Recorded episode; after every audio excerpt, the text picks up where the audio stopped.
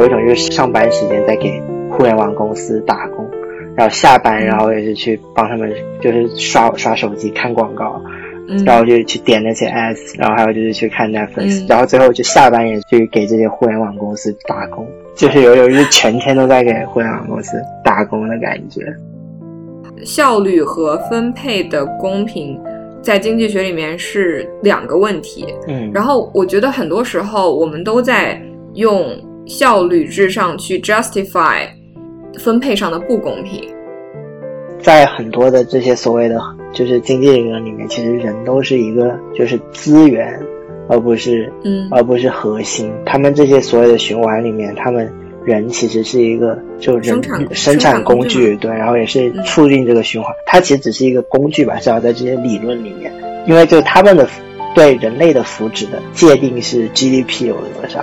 而不是就是所谓的人的幸福感有多少。一个全员九九六。但是非常便利的高速社会和呃 work life balance 非常好，但是快递要一个月才到的社会，你会选择居住在哪一种？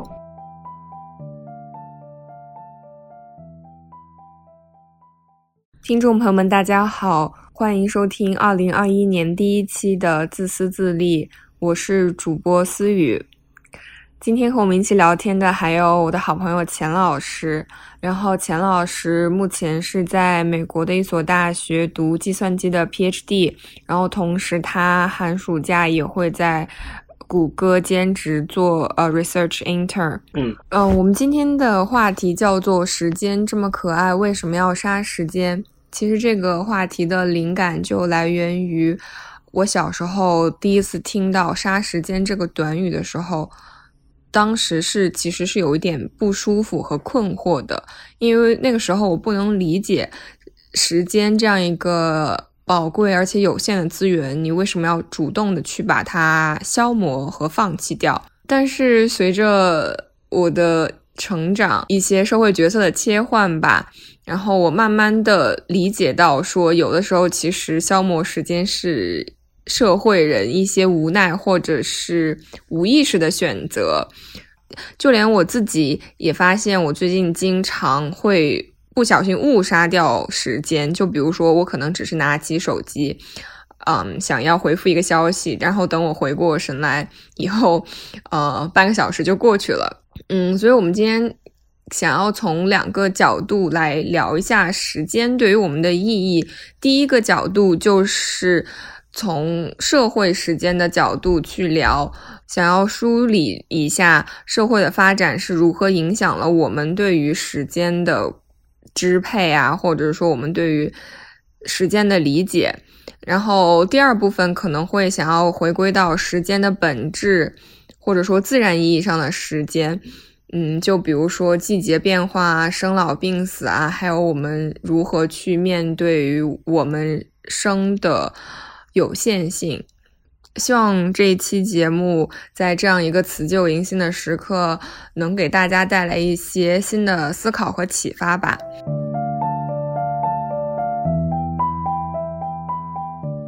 我在《黑镜》里面最喜欢的一集，它讲的大概是这么一个故事，就是说，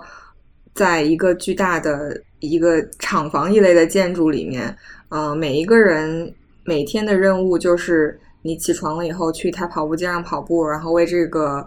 厂房发电。然后当你跑够了你今天的公分以后呢，你就可以回到你自己的小格子间里面。然后这个小格子间它四面都是巨大的啊荧幕。然后当你回到这个隔间的时候，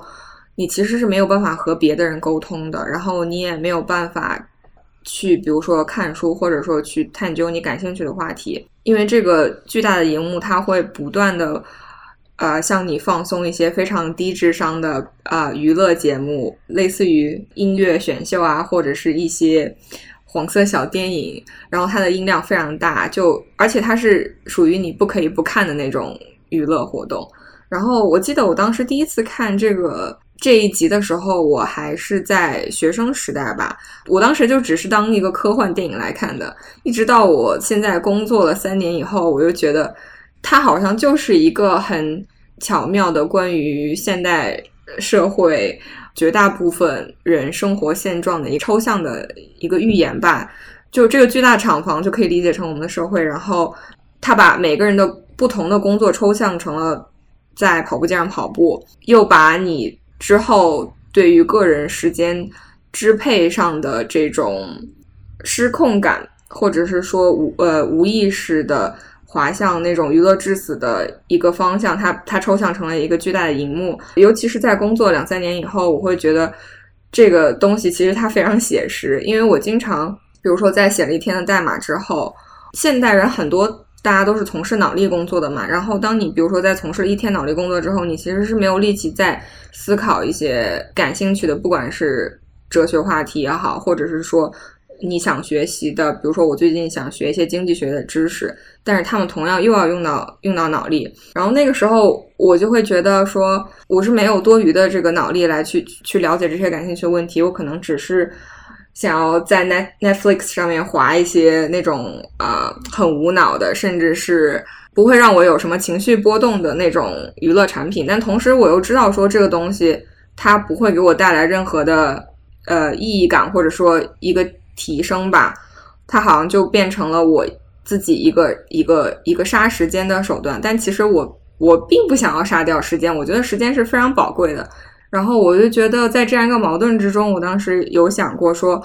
我是不是要做点什么来为自己去去争取更多在时间支配上的一个自主权呢？我当时想到的就是说，那我要不要再回学校读一个 PhD？然后这也是我为什么一开始想到要请钱老师来做我们的嘉宾。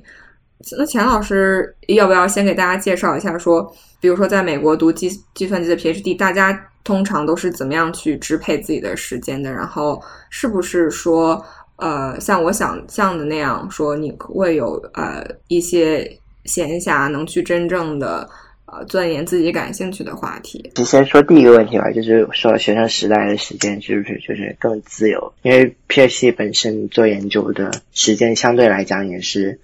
比较靠个人，就是可以自己去支配什么时间去做什么事。就我觉得这个其实是可能就是会让你有一定自由感的原因吧。就是说，就是就是你有很多时间是去可以自己去调配的。但是说实际上，你就是像我有的时候就是一天结束之后也是只想平躺然后看看综艺。嗯，就是这个其实是一个一个一个让我就是很头疼的事情。然后后来我们就是有两个事情，其实我觉得对。就是我的这种所谓的时间的焦虑是有改善的，一个是其实就是减少与手机接触的时间，晚上九点钟十点钟就会把手机放在书房，然后就去卧室，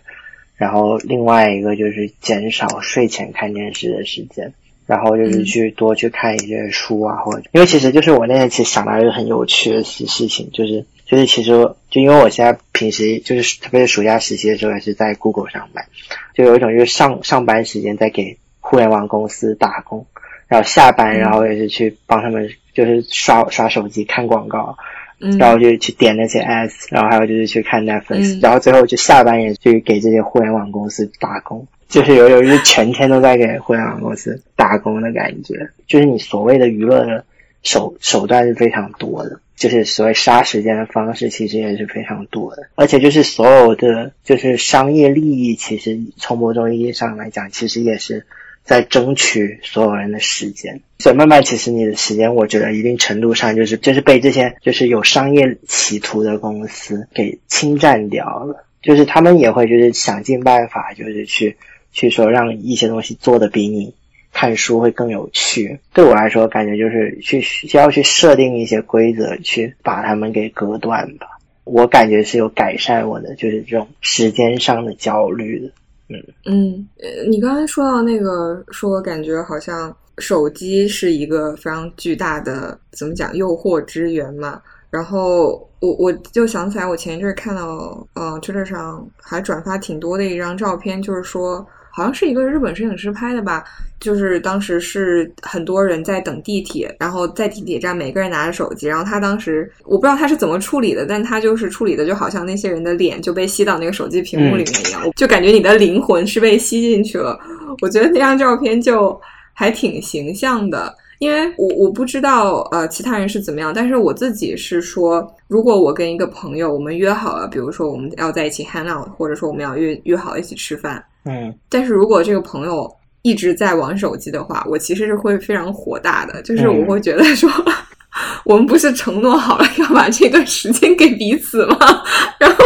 手机是有多好玩？那你去跟手机吃饭啊？你干嘛还要跟我吃饭？嗯，我记得这个事情的一个极端形式，就是有一年，当时啊，我在家过年嘛，嗯，我爸爸他那年是出去旅游了，他就没有在家过年，所以当时是只有我和我妈在家里面。然后我记得我很激动，我就想说，平常都是我爸来做年夜饭，那今年我来做年夜饭。嗯，然后我大概就是从很早就开始规划买菜什么的，然后到了大年三十那天，从下午就开始忙活嘛，一直准备菜啊什么的，一直到大概在春晚开始的时候，我差不多就把大概有十道菜都端上桌了，我还挺激动的，很牛逼。嗯，但是这个过程中，全程我妈都躺在沙发上玩手机。嗯，我想我以为就是说，如果开始吃饭了，她就会把手机放下，然后我们一起看春晚吃饭什么的。没有，她是。拿着手机就是扒两口饭，然后再看手机，一直到饭吃完了，我把桌子收了，他还是在玩手机。然后我这个时候我就我就有点火大了。其实我在期间问过他很多次，我说你你在手机上干嘛呢？说咱能不能好好吃个饭，或者说看看春晚啥的。他说：“哎呀，我要抢这个红包，哎呀，我要给别人发红包。”我当时就就真的很生气，我说：“你那个红包是现在非发不行吗？你不可以说定一个时时间，你你给所有人发一遍吗？就为什么要一直让？”这个红包这件事情来打断我们两个亲子交流的时间，然后我那天跟我妈大吵一架，第二天气到离家出走。我记得那个事情非常滑稽，我不知道你是怎么看这件事情的。就比如说，如果你跟朋友一起出去玩，对方一直在看手机，或者说你会是那个一直在看手机的人吗？我其实就整体上应该是不是一个特别喜欢看手机的人。一般手机对我最有吸引力的时候，应该就是就是。就是别人发现我写了吧那种时候，其他时候应该好像都还好。但是我觉得其实，就如果别人吃饭玩，我可能会跟他聊，就是他在看什么吧，就是为什么喜欢玩手机。但我觉得整体意义上，我应该是不太喜欢别人就是吃饭的时候玩手机。但好像可能这些人最后也没有成为我的朋友，所以可能我也没有朋友真的就是吃饭的时候是玩手机的。其实我总感觉你的潜台词是在说我交友不慎。没没有好吗？就是可能就是朋友，就是对朋友选要求比较高吧。可能其实挺难避免的。不同的软件平台啊，其实根本意义上，我觉得就是就是去攻击我们人性的弱点，然后去去侵占我们的时间。因为其实我们的时间，其实对于他们来说就是赤裸裸的，就是钱。所以就是，当你在这个 device 上的时候，你的时间就是就真的被吸进去了。对，就刚刚你说了很多，就是就觉得时间被就是侵占掉，然后觉得很可惜什么的，可以值得想一想，就是为什么就是时间对时间这个东西那么焦虑吧？就是也会很容易就是出现一种一种状况，就是说。就是觉得好像这一年过去了，又什么都没有干，就像现在十二月份就会有一种那种感觉，就很容易就或者一天过去就会觉得什么都没有干，然后觉得很焦虑。就是我觉得这个也是一个需要就是去思考的问题，就是说就是值不值得，就是如此的担心吧？就就怎么说？就是我觉得就是好像看就是休息一下好像也没有什么问题，就你看一下综艺啊也没有什么问题。但我觉得可能真正焦虑的不是。时间的流逝，而是就是一种所谓的控制感吧？你觉得呢？我觉得不是诶，就是我自己来讲，我不会说我是说焦虑，说哦，我过去一年我没有做什么这件事情，而是我觉得，我不知道你有没有发现啊？就比如说在原来没有手机的时候啊，你对一一个时间点，或者是你对某一件事情的记忆是。很清晰、很深刻的，就你的记忆是有一个锚点的。但是如果你你的某一段时间是，比如说通过刷手机度过的，其实好像你在回忆里面，你就不会有那段时间。你我自己来说，比如说我经常躺在床上啊，就刚刚给你讲到，比如说有的时候午睡，我会突然回想起过一过去的某一个时间点，我在干什么事情，我会觉得我刷手机的时间是我没有记忆的，然后我会觉得就好像我没有充分的去活那几分钟一样。嗯，我就觉得有人把我的时间偷走了，这是我觉得让我觉得最不爽的一点。对，我觉得这个其实是一个，就是就是有点像跟魔鬼的交易吧。就是我觉得就是跟手机的时间，其实很大程度上就是不知不觉有消失。就是就 Twitter 其实我觉得也是，就是我觉得可能就是会没有时间概念，是因为这个就真的就是在虚拟的世界里面冲浪，因为你就是就是跟这个物理世界的 contact 是非常少的，就很难有那个记忆点。但是可能也我也不能说就是你玩手机的时间就是浪费掉吧。就还有就是说你看综艺的这些时间是不是真的属于叫做浪费时间？我觉得，因为就是就是你休息的时间。就是本身就是应该是休息的，就是休息的时间。其实如果你有休息到，其实也是就是也是一个很好的利用时间的方式。就是我把我本来下班时间可以用来看书的时间拿去看综艺了。我觉得其实可能也不能去怪就这些综艺，就是可能要怪你上班太累。我明白你的点，就是说就是休息的时候就是要好好休息嘛。你可以看任何你觉得轻松的东西。那下一个问题很自然而然的就是说。为什么我们需要这么多的时间休息？那就是因为上班太累了嘛。那是不是说这么累的工作是是真的必要的吗？嗯，其实我来我来抱怨这件事情，可能还有点过分，就是有点无病呻吟的感觉。对，因为因为我知道在国内的一些朋友，他们可能甚至连周末都在工作，然后平常也是工作到比如说晚上十一点、十二点，那他们的个人时间是更少的，甚至周末的唯一一天时间就在家里睡觉什么的。我我觉得这个事情就还挺恐怖的。然后今年不是二零二零年的一个新的焦点词汇就是内卷嘛？嗯，大家都在拼命的努力，拼命的竞争，但为为的是什么呢？我这两天在看一个书叫《大众经济学》嘛，它里面有一句话就是说，效率和分配的公平在经济学里面是两个问题。嗯，然后我觉得很多时候我们都在用。效率至上去 justify 分配上的不公平，我觉得就更高的阶级的人，比如说我我们说 Jeff Bezos 之类的，我我觉得他是应该没有说这种困扰的，因为我觉得他。当然，只是这是我的想象，可能可能富人的生活是怎么样的，我也想象不到。嗯，但但但我觉得总体来讲的话，他肯定是有更多的时间支配的自由的，他也没有说这种好像在被一个效率至上的社会推着往前跑，因为其实这个效率至上的社会就是在为他创造更多的财富嘛。嗯。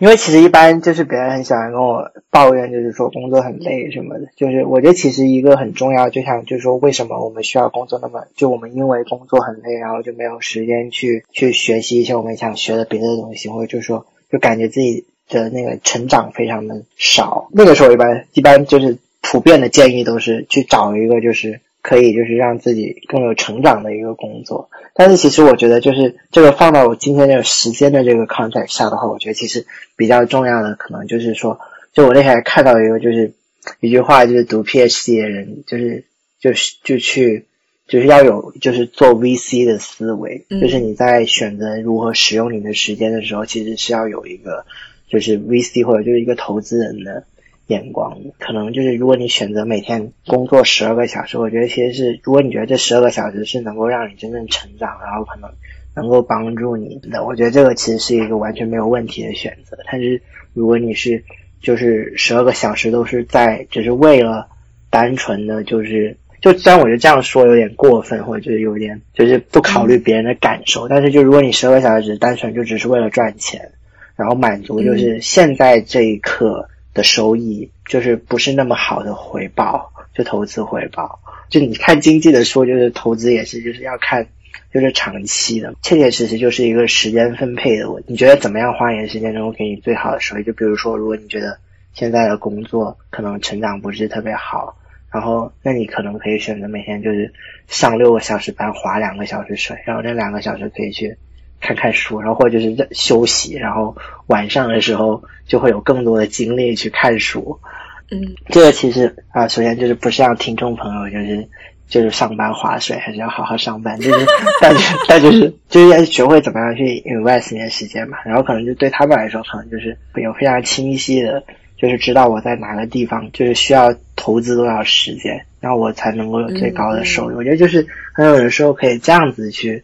思考的话，可能会相对来讲没有那么焦虑，但是我觉得就是这个其实可能也是一个就是没有什么在还在学校里面没有什么生活压力的人的一个感觉，因为我觉得可能就是如果你就是真的就真的就是身上又是要有房贷啊或者有什么就是工作上也有很多压力，可能确实也不是说你有的选。但就是说整体上，我觉得其实还是就是需要去思考，就是我应该花多少时间去做什么事，就是可能会减少焦虑，或者就是让你的清晰更目标更清晰吧。国内就是就很多内卷的核心，做一些非常基础工作的人，就为什么我觉得就是他们可能就收入其实也也也不低，就是他们觉得自己很辛苦。又没有什么进展，我觉得其实这个可能就是其中一个原因，就是他们被迫或者就是迫于生活压力，然后把很多的时间其实就是放在了一些无法让自己成长的。所以，所以说，其实你刚才说的那个，它当然是一个很好的理论，但是就有点对于这些人来讲，就有点像何不食肉糜一样，就是说，当你的选择空间只有百分之十的时候，那你再怎么秀操作，你也秀不出花来。然后我觉得还挺。confused，所以我我刚刚不是说我看的书都是呃，一个是关于经济学，还有一个是关于全球化的，因为我就真的觉得，我觉得很奇怪啊，你不觉得吗？就是说，呃，资本主义发展到现在，我感觉，首先，首先，我觉得在发达国家的人，这些人，我们肯定是衣食不愁，对吧？然后基本的生活需求也都可以满足。然后刚刚我们讲到说这些科技公司。他要去争取你的时间，那其实本质上他们还是想要去给你推销广告，那就是说，就是说他要卖给你东西嘛。但是这些东西他需要通过广告才能卖给你，就是说明他其实不是一个必需品。嗯，你就为了消费这个不是必需品的东西，然后可能又把人生中的，比如说几个小时拿出来工作，然后我就觉得这像是一个很邪恶的循环，你知道吗？就是推动你去上班，然后就是下班之后再诱惑你去买东西。你想买东西啊，或者想工作做的就是特别好也好，后面的那个物质推动啊，还有就是精神上，就是那种。嗯，多肽明的那些推动，我觉得其实都其实都是很多都是人性的弱点上的，很难自己去控制的。特别是在你没有意识到这些东西的情况下，就是你是很难去介入的，然后你就会进进入这个所谓的循环。然后这种循环可能就是在某一些定义下面，可能还是一个很高效率的表现。资本主义最喜欢说，就是说我们要。给工人钱，然后工人有钱又可以去消费，然后我们又可以扩大我们的生产规模，然后就有了更多的 GDP。就是在某一些界界定下，这种就是很高效率的运转被定义为是一件好的事情，就是它是推动了就是所谓的社会经济的发展。那那它就变成一个循环论证嘛？我们为了社会经济的发展而发展社会经济，但这个社会有没有变成更好的社会呢？是发展经济这个需求，它其实是比如说资本主义的。我觉得是很少的，就是巨头他们的需求，就是因为我觉得在很多的这些所谓的就是经济理论里面，其实人都是一个就是资源，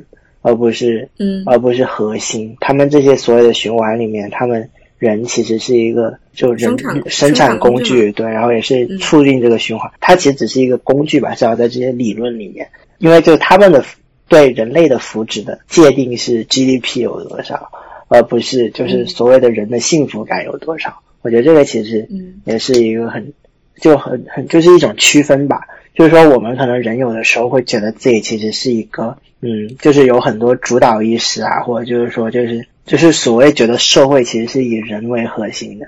很多时候这个并不是事实，就是这个社会的核心其实是它的这些就这些所谓的循环，还有就是它的这些不管是正循环还是负循环也好。就是如果你就是很很积极的去参与它的那个价值体系啊，或者它的社会科技进步，不可避免的就是你就会成为就是那个里面的一个驱动力，然后慢慢就是就成为了一个就是所谓的行尸走肉了，这就是就是也不能说行尸走肉，就是说成为了一个零件吧。就是这个就嗯也不一定，这个不一定是坏事，所以可能行尸走肉不是一个很好的词，但就是说你会可能会成为这个循环中的一个零件，就是很多那些。理论里面说，就是人类其实是被一个更高级的外星就是生物就是投放到这里，然后去生产 生产更多的就 是科技和 就是能源。就是我觉得这个其实还是挺就挺信的，因为我觉得就是很多东西就是人其实在这个就世界的运作里面，其实它是一个就是怎么说它是不可缺少的一环，但是但是它最后的那个实际上最后的成效，我不知道是不是真的就是。是是人是就是是在这个中间是真的能，如果说是每一个人都能在这个中间得到就是最好的就结果的吧，或者就是最开就过得最开心的。嗯就我觉得就是如果所有人都是在 optimize 就是幸福感的话，我觉得这个社会不一定是以现现在的这样的这个这个这个结果在进行。嗯，我我经常觉得拿比尔盖茨和 Jeff Bezos 出来举例子是一个非常有意思的事情，就是因为嗯我觉得他们呃，首先他们都很有钱，然后其次他们对金钱的态度非常不一样。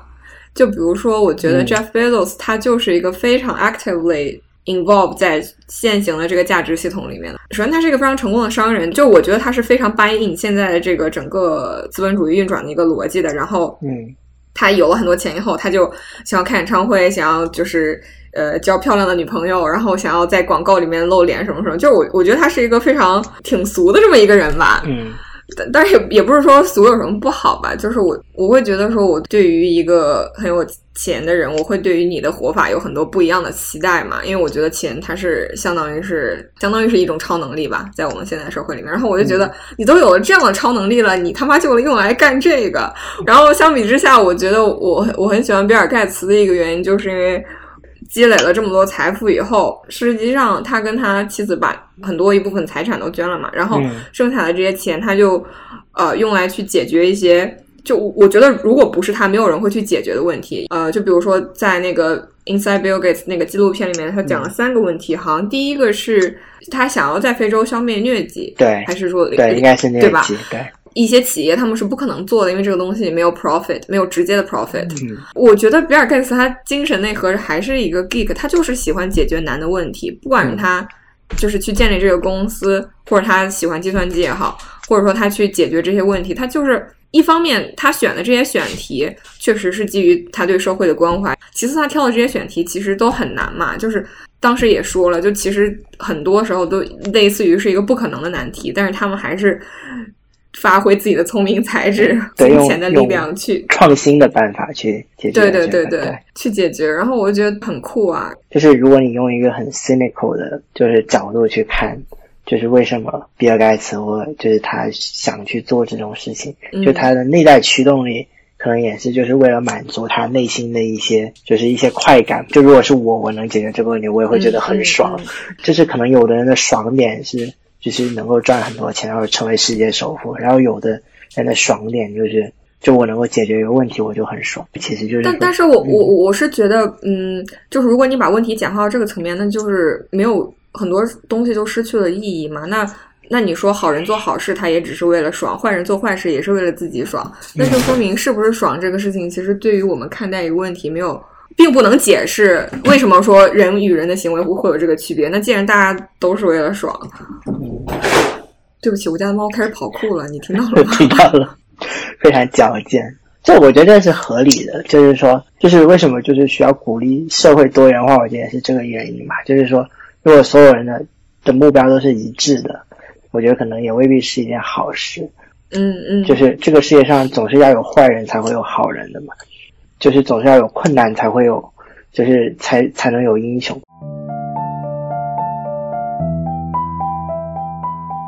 嗯，我们在社会时间再聊最后一个话题吧。嗯我比较好奇说，嗯，一个全员九九六，但是非常便利的高速社会和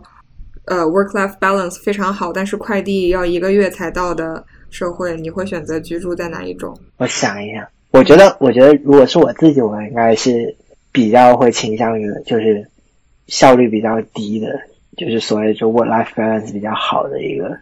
社会的。怎么说？就是就因为我自己其实是本身是一个喜喜欢比较慢节奏的一个人吧，而且快递如果真的要等一个月，你应该收到也会很开心，所以就是延迟，就延迟享受，对不对？就是、嗯，就是角度很清晰。对对，但是就是，但我觉得是整体来讲，我应该还是喜欢一个就是慢慢一点的。其实社会其实应该是，就是可能人其实反而会有更多自己的时间。所谓的这些效率，其实都是以人的时间为成本的。就是就是高效率，其实不是一个必然正面的词汇，对你你是想说这个吗？，对，就是它虽然在群体意义上可能是，但是就是它只是提高了我们对被外星人收割的速度嘛。我们很 作为一个社会很快的成熟了，但是作为每一个群体都加速的牺牲了。对，exactly。而且我觉得其实还有一个就是说，就是本身就是在这种高速运转的社会里面，效率很高的社会里面，就是你刚刚说到的那个所谓的资源分配的问题，其实也是一个很重要的问题。就是说，就是在这个高速的社会里面，它的这个资源分配肯定不是公平的。就是如果我觉得，如果人类社会能够走到一个高速、有效且公平的状态。那应该就是可能就不会被外星人收割，但就是，但就是就整体，对不起，这个就是要搞。现在就是说上综艺不是都要就是要有一个梗嘛，这个就是我的梗。然后就是，但我觉得就是说，就是我觉得可能还有一个问题，就是说，可能因为高速的社会里面，就不是它的资源反而没有像就是就慢的，就是那种效率低的时代那么公平，就是反而导致其实很多人会觉得。自己受到了牺牲，所以我觉得这个可能也是可以思考。就是如果一些感兴趣的社会学家或者政治家可以去思考一下，就是怎么样让一个社会在高速的同时，又是能够达到作为资源的平均分配的。就是我，因为我自己其实我觉得我是一个比较怀念、喜欢怀念过去的人。经济学家就会很不喜欢这种论点，就是说，难道汽车会比马车坏吗？但我觉得就是说，就是从人。本身出发去思考这个问题，然后我觉得就是答案是未必的。就有的时候可能我们也需要，就是放在一个很很大很大的就是宇宙就要消失的这个背景下去想的话，可能有的时候可能也也未必就是需要去做这件事情，要去就是有对这个事情有意识嘛，就是说你要知道为什么自己做这个选择。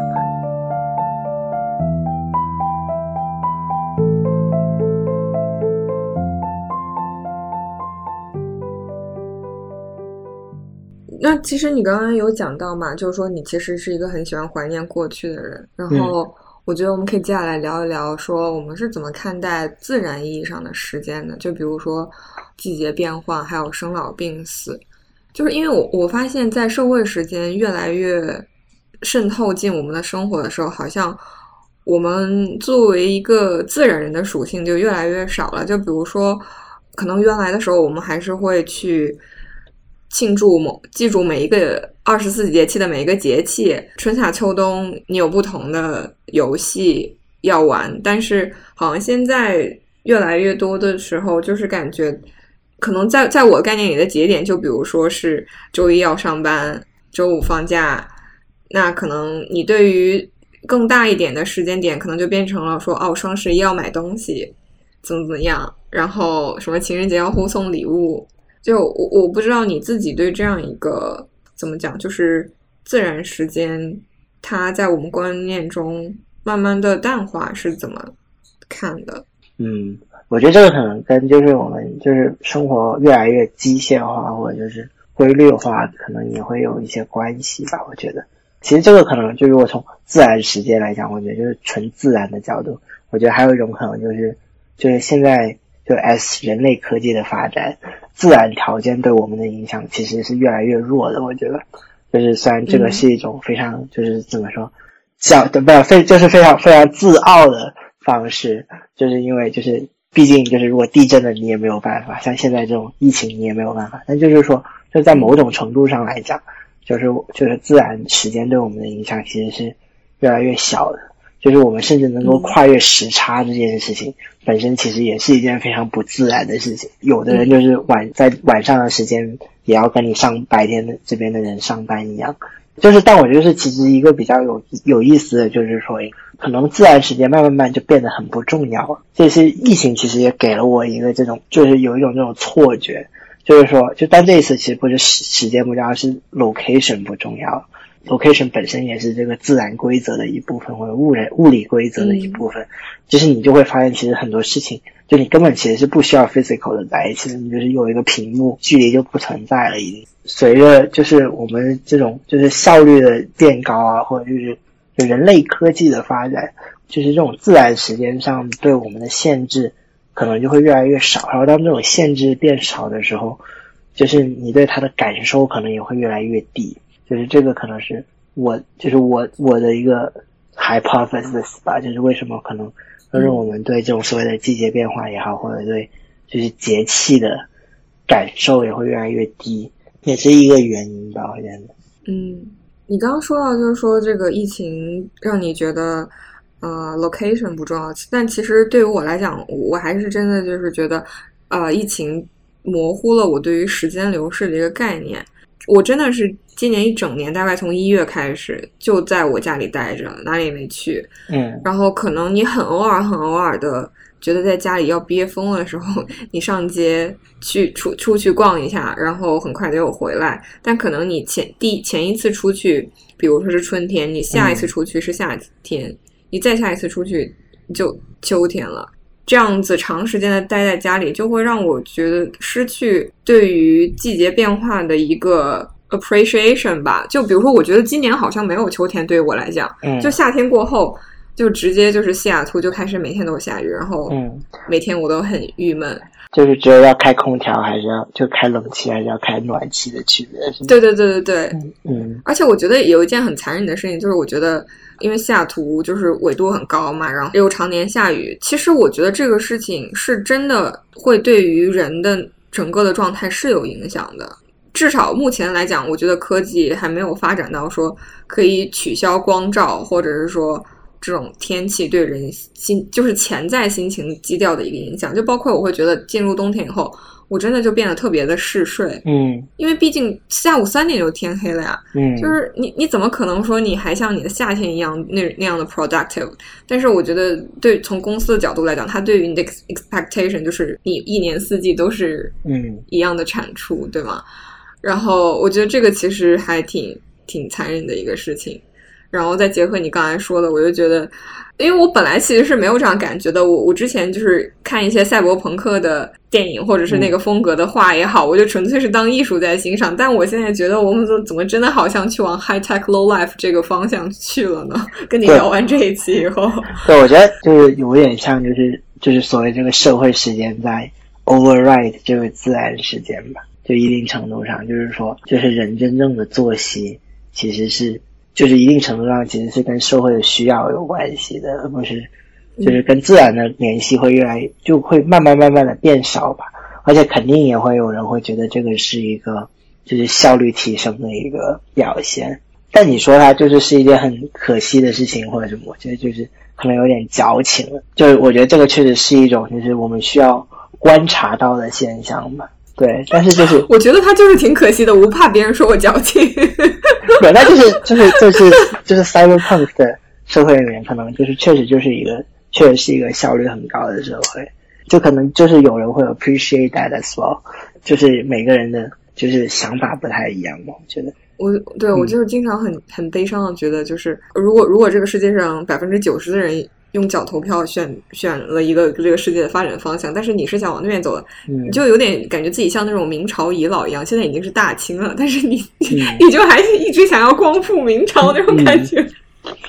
嗯，我觉得 就很悲伤，也不是不可以吧，就是这就是个人选择的问题了。但我其实是相信一个人如果想切断跟这个社会的联系是可以做到的。但我其实，但是问题就在于，我不想，我不想切断这个社会的连接呀。那你非要用，就是你，你提供了，你你是提供了一种方法，但这个方法非常的极端，就是要付出的代价很多呀。对，就没有，就我觉得就是你看，就就就那你就要去，就是你要给自己制定一些规则，就是当你在一个社跟这个社会交互的时候，你对自己跟这个就是没有一个所谓的就是设定规则或者界限的时候，你就其实就是很容易被这个。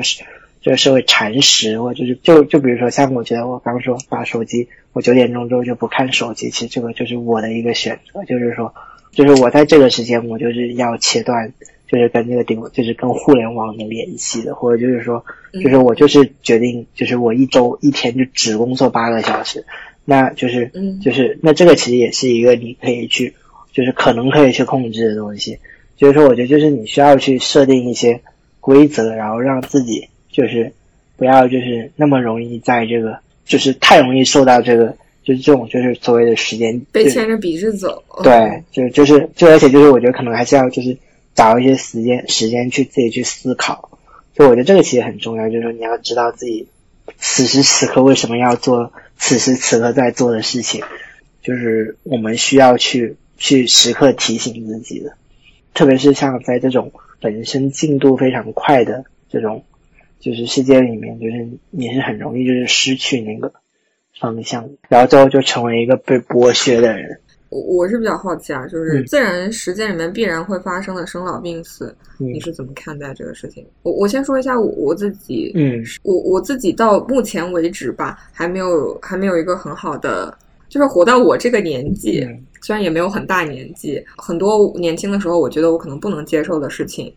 我都觉得。就还 OK 啊，就比较平静。但是我觉得我到现在还没有办法接受一件事情，就是离别吧，或者说就是 in general 美好的事情总是有一个尽头，不管是一段美好的关系，或者是说一个美好的一个美好的生命，它总是会消逝。我觉得对于我来讲，我还是很难去接受这个事情。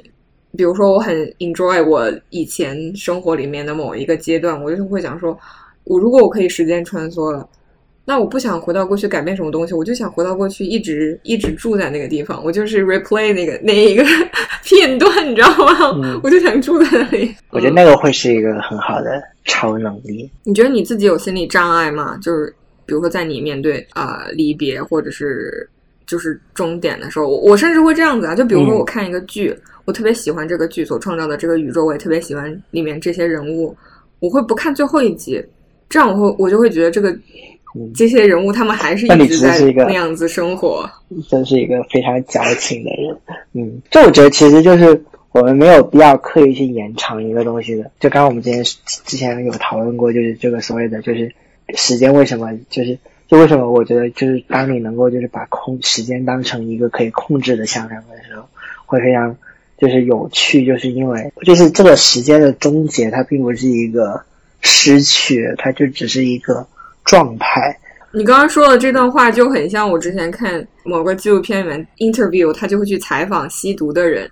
吸毒以后是什么感觉？他就会说一切是都是连接的，没有你我之分，然后时间也没有终点和起点，就是就只是一个循环。对，在我们的这个就是世界里面，我们会有一种就是十月，就是十一月四号跟十一月三号就是两个不重合的一天。然后十一月三号结束的东西，十月四号就不存在了。就是在我们的这个物理空间，三 D 的物理空间里面，你不会觉得你现在不在，人不在纽约，纽约就不存在了。但是时间不存在呢，你就会觉得时间不存在。哦，你这样讲，我突然觉得好感动，我不知道为什么，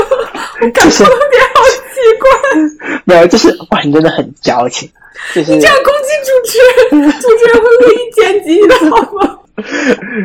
没有，就是对，但就是我觉得，就是这可能跟我们人的那个感知力有关。就是我觉得很多东西，我们觉得是结束了，它就结束了。就我觉得可能会让你有那个就是失去的感觉，就是因为就是你是无法就是重新构建那个时间段，然后就再重新回到那里。就是我觉得有的时候你可以想象自己是时间的主人，就是 Doctor Strange。就我觉得就是你可以就是去把。就是有的时候，我们如果把时间想成是一个自己可以去就是 reproduce 就或者是操控的东西的话，怎么说？我就会不会觉得我请了一个神经病来上节目？没有，就是就是我觉得这种就是就是我们会觉得一个东西就是它在十月三号结束了，我们就无法再去得到它，就是因为我觉得我们是没有那样就所谓的一种就是这种时间意义上的感知能力的，就是所以我们才会觉得就是会有那种。感觉吧，但就是，所以就是为什么，就是有些人相信，就是天堂的存在会让他们对很多就是逝去的生命有有所，就是能够在就是就能够让他们在这些逝去生命中得到安慰。我觉得就是因为就是他们有办法去感知，就或者就是说能够就是感受到那个东西的存在。但我们过去的东西，我们现在是无法感受。我但我一直都相信，这个其实是我们人类作为一个很。很基，就是以人类作为一个生物的一个局限，但并不代表它是就是不存在的吧？就是就是我觉得就是说，就是这只是我们认知到的一个一个现象，它不一定是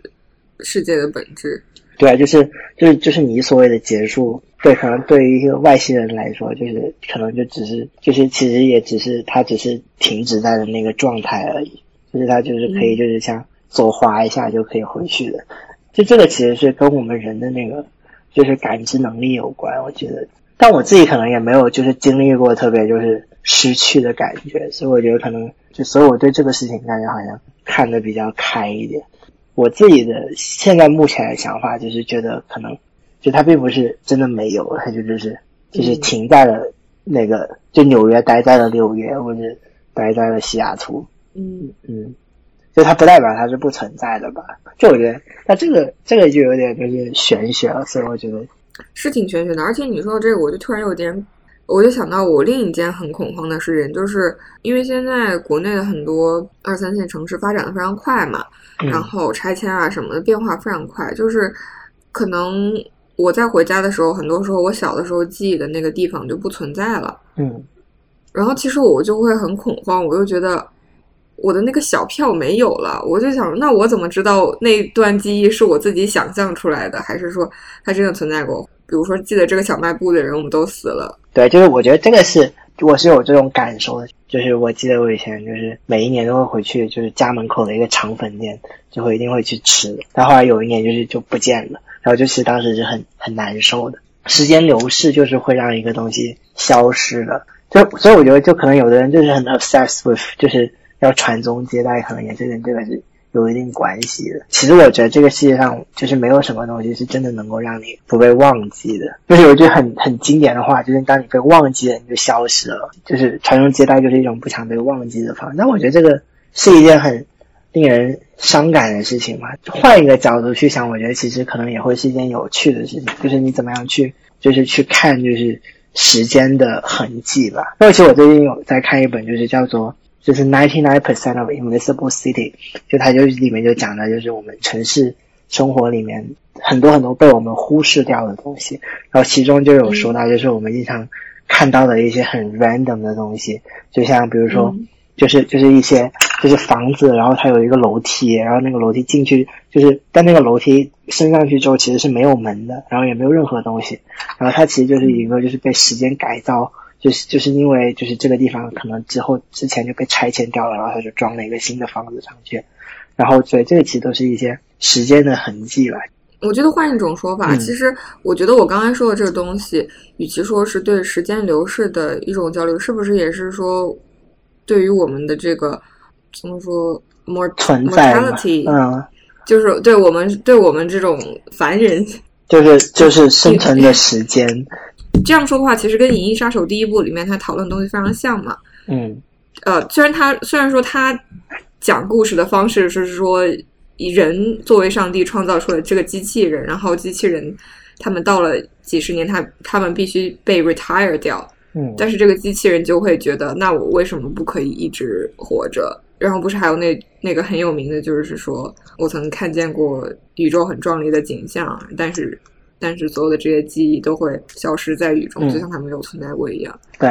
然后我我觉得可能是基于一种对于人生的这种非永生性，就是都是会消失的。但你反过来想，就是如果你做的所有东西，人人生的每一分钟，都是会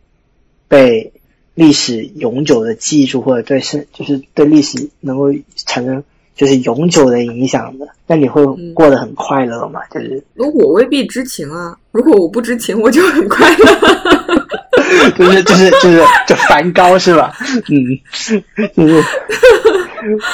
对啊，梵高就其实过得挺不快的，但就是他确实也产生了深远的影响。爱丽丝手法，自己对我自己来说，其实我觉得就是一个事情必然会消失，就没有东西是永恒的。我觉得这个话其实是给了我很多。慰藉的，就反而，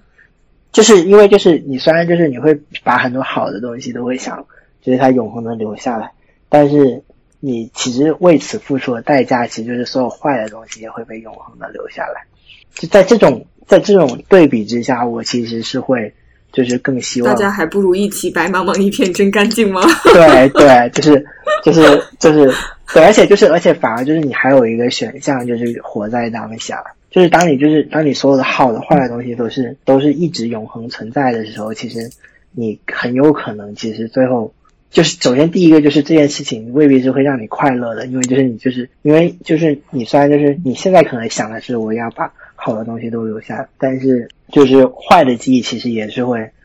就是随之而来。就是如果写一个科幻小说，可能就可以这样写，就是说。就是一个人，就是获得了一个就是这样的超能力或者一个 device，可以就是让他就是实时复刻，就是好的东西和坏的东西，呃，好就是好就是好的东西，然后他就非常沉迷于一个好的，比如说一段关系，就是他就一直沉迷于这个东西，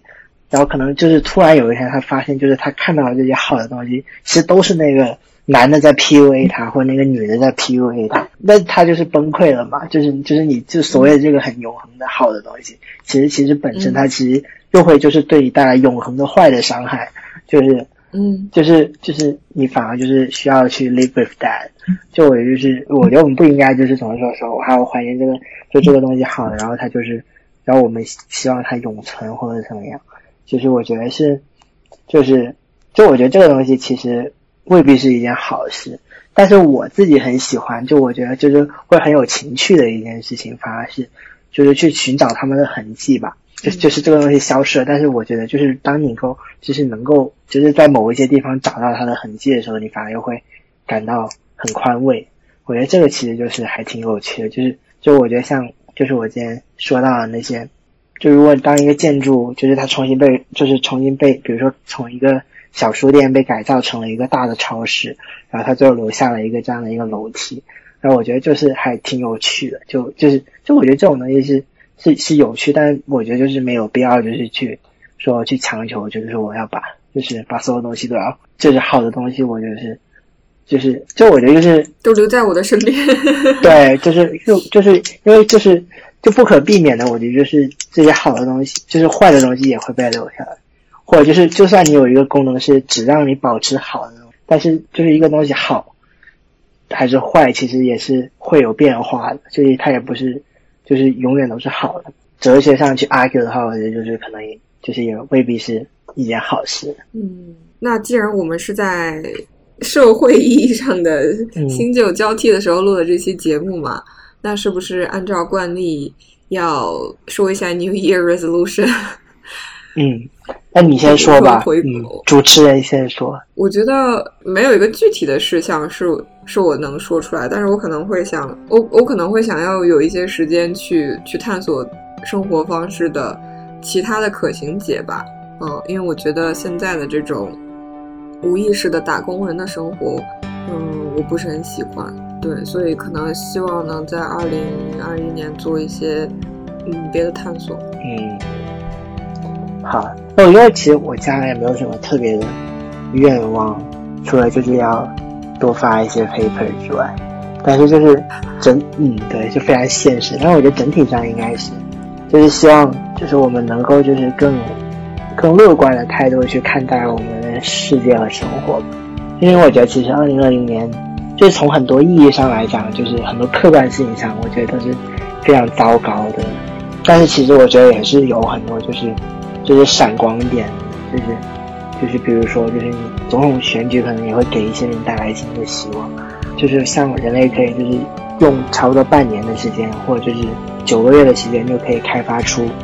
一个病毒的疫苗，我觉得这个其实也是一些科技上就是史无前例的事情，这还是有很多可以值得去期待的东西吧。就我希望就是自己也能够就是就用更更乐观的态度去看待生活，而不是就是总是觉得就是。这个世界就是要爆炸了呀，什么的。对我觉得就是还是要有新的希望吧。嗯，那总结一下这一期，就是其实，其实不管是杀不杀时间呢，我我觉得我们还是希望以一种更觉察的方式去去度过这一段必然会结束的生命吧，就是。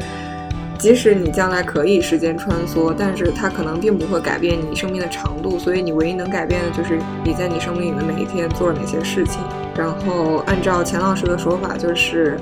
更觉察的支配我们的时间，有可能能避免在遥远的未来被外星人割韭菜吧。让我们一起为了这个目标而努力。嗯，可以。嗯，谢谢钱老师今天做客我们的节目。嗯，还挺好玩的。好，那大家下期再见，新年快乐！新年快乐，拜拜。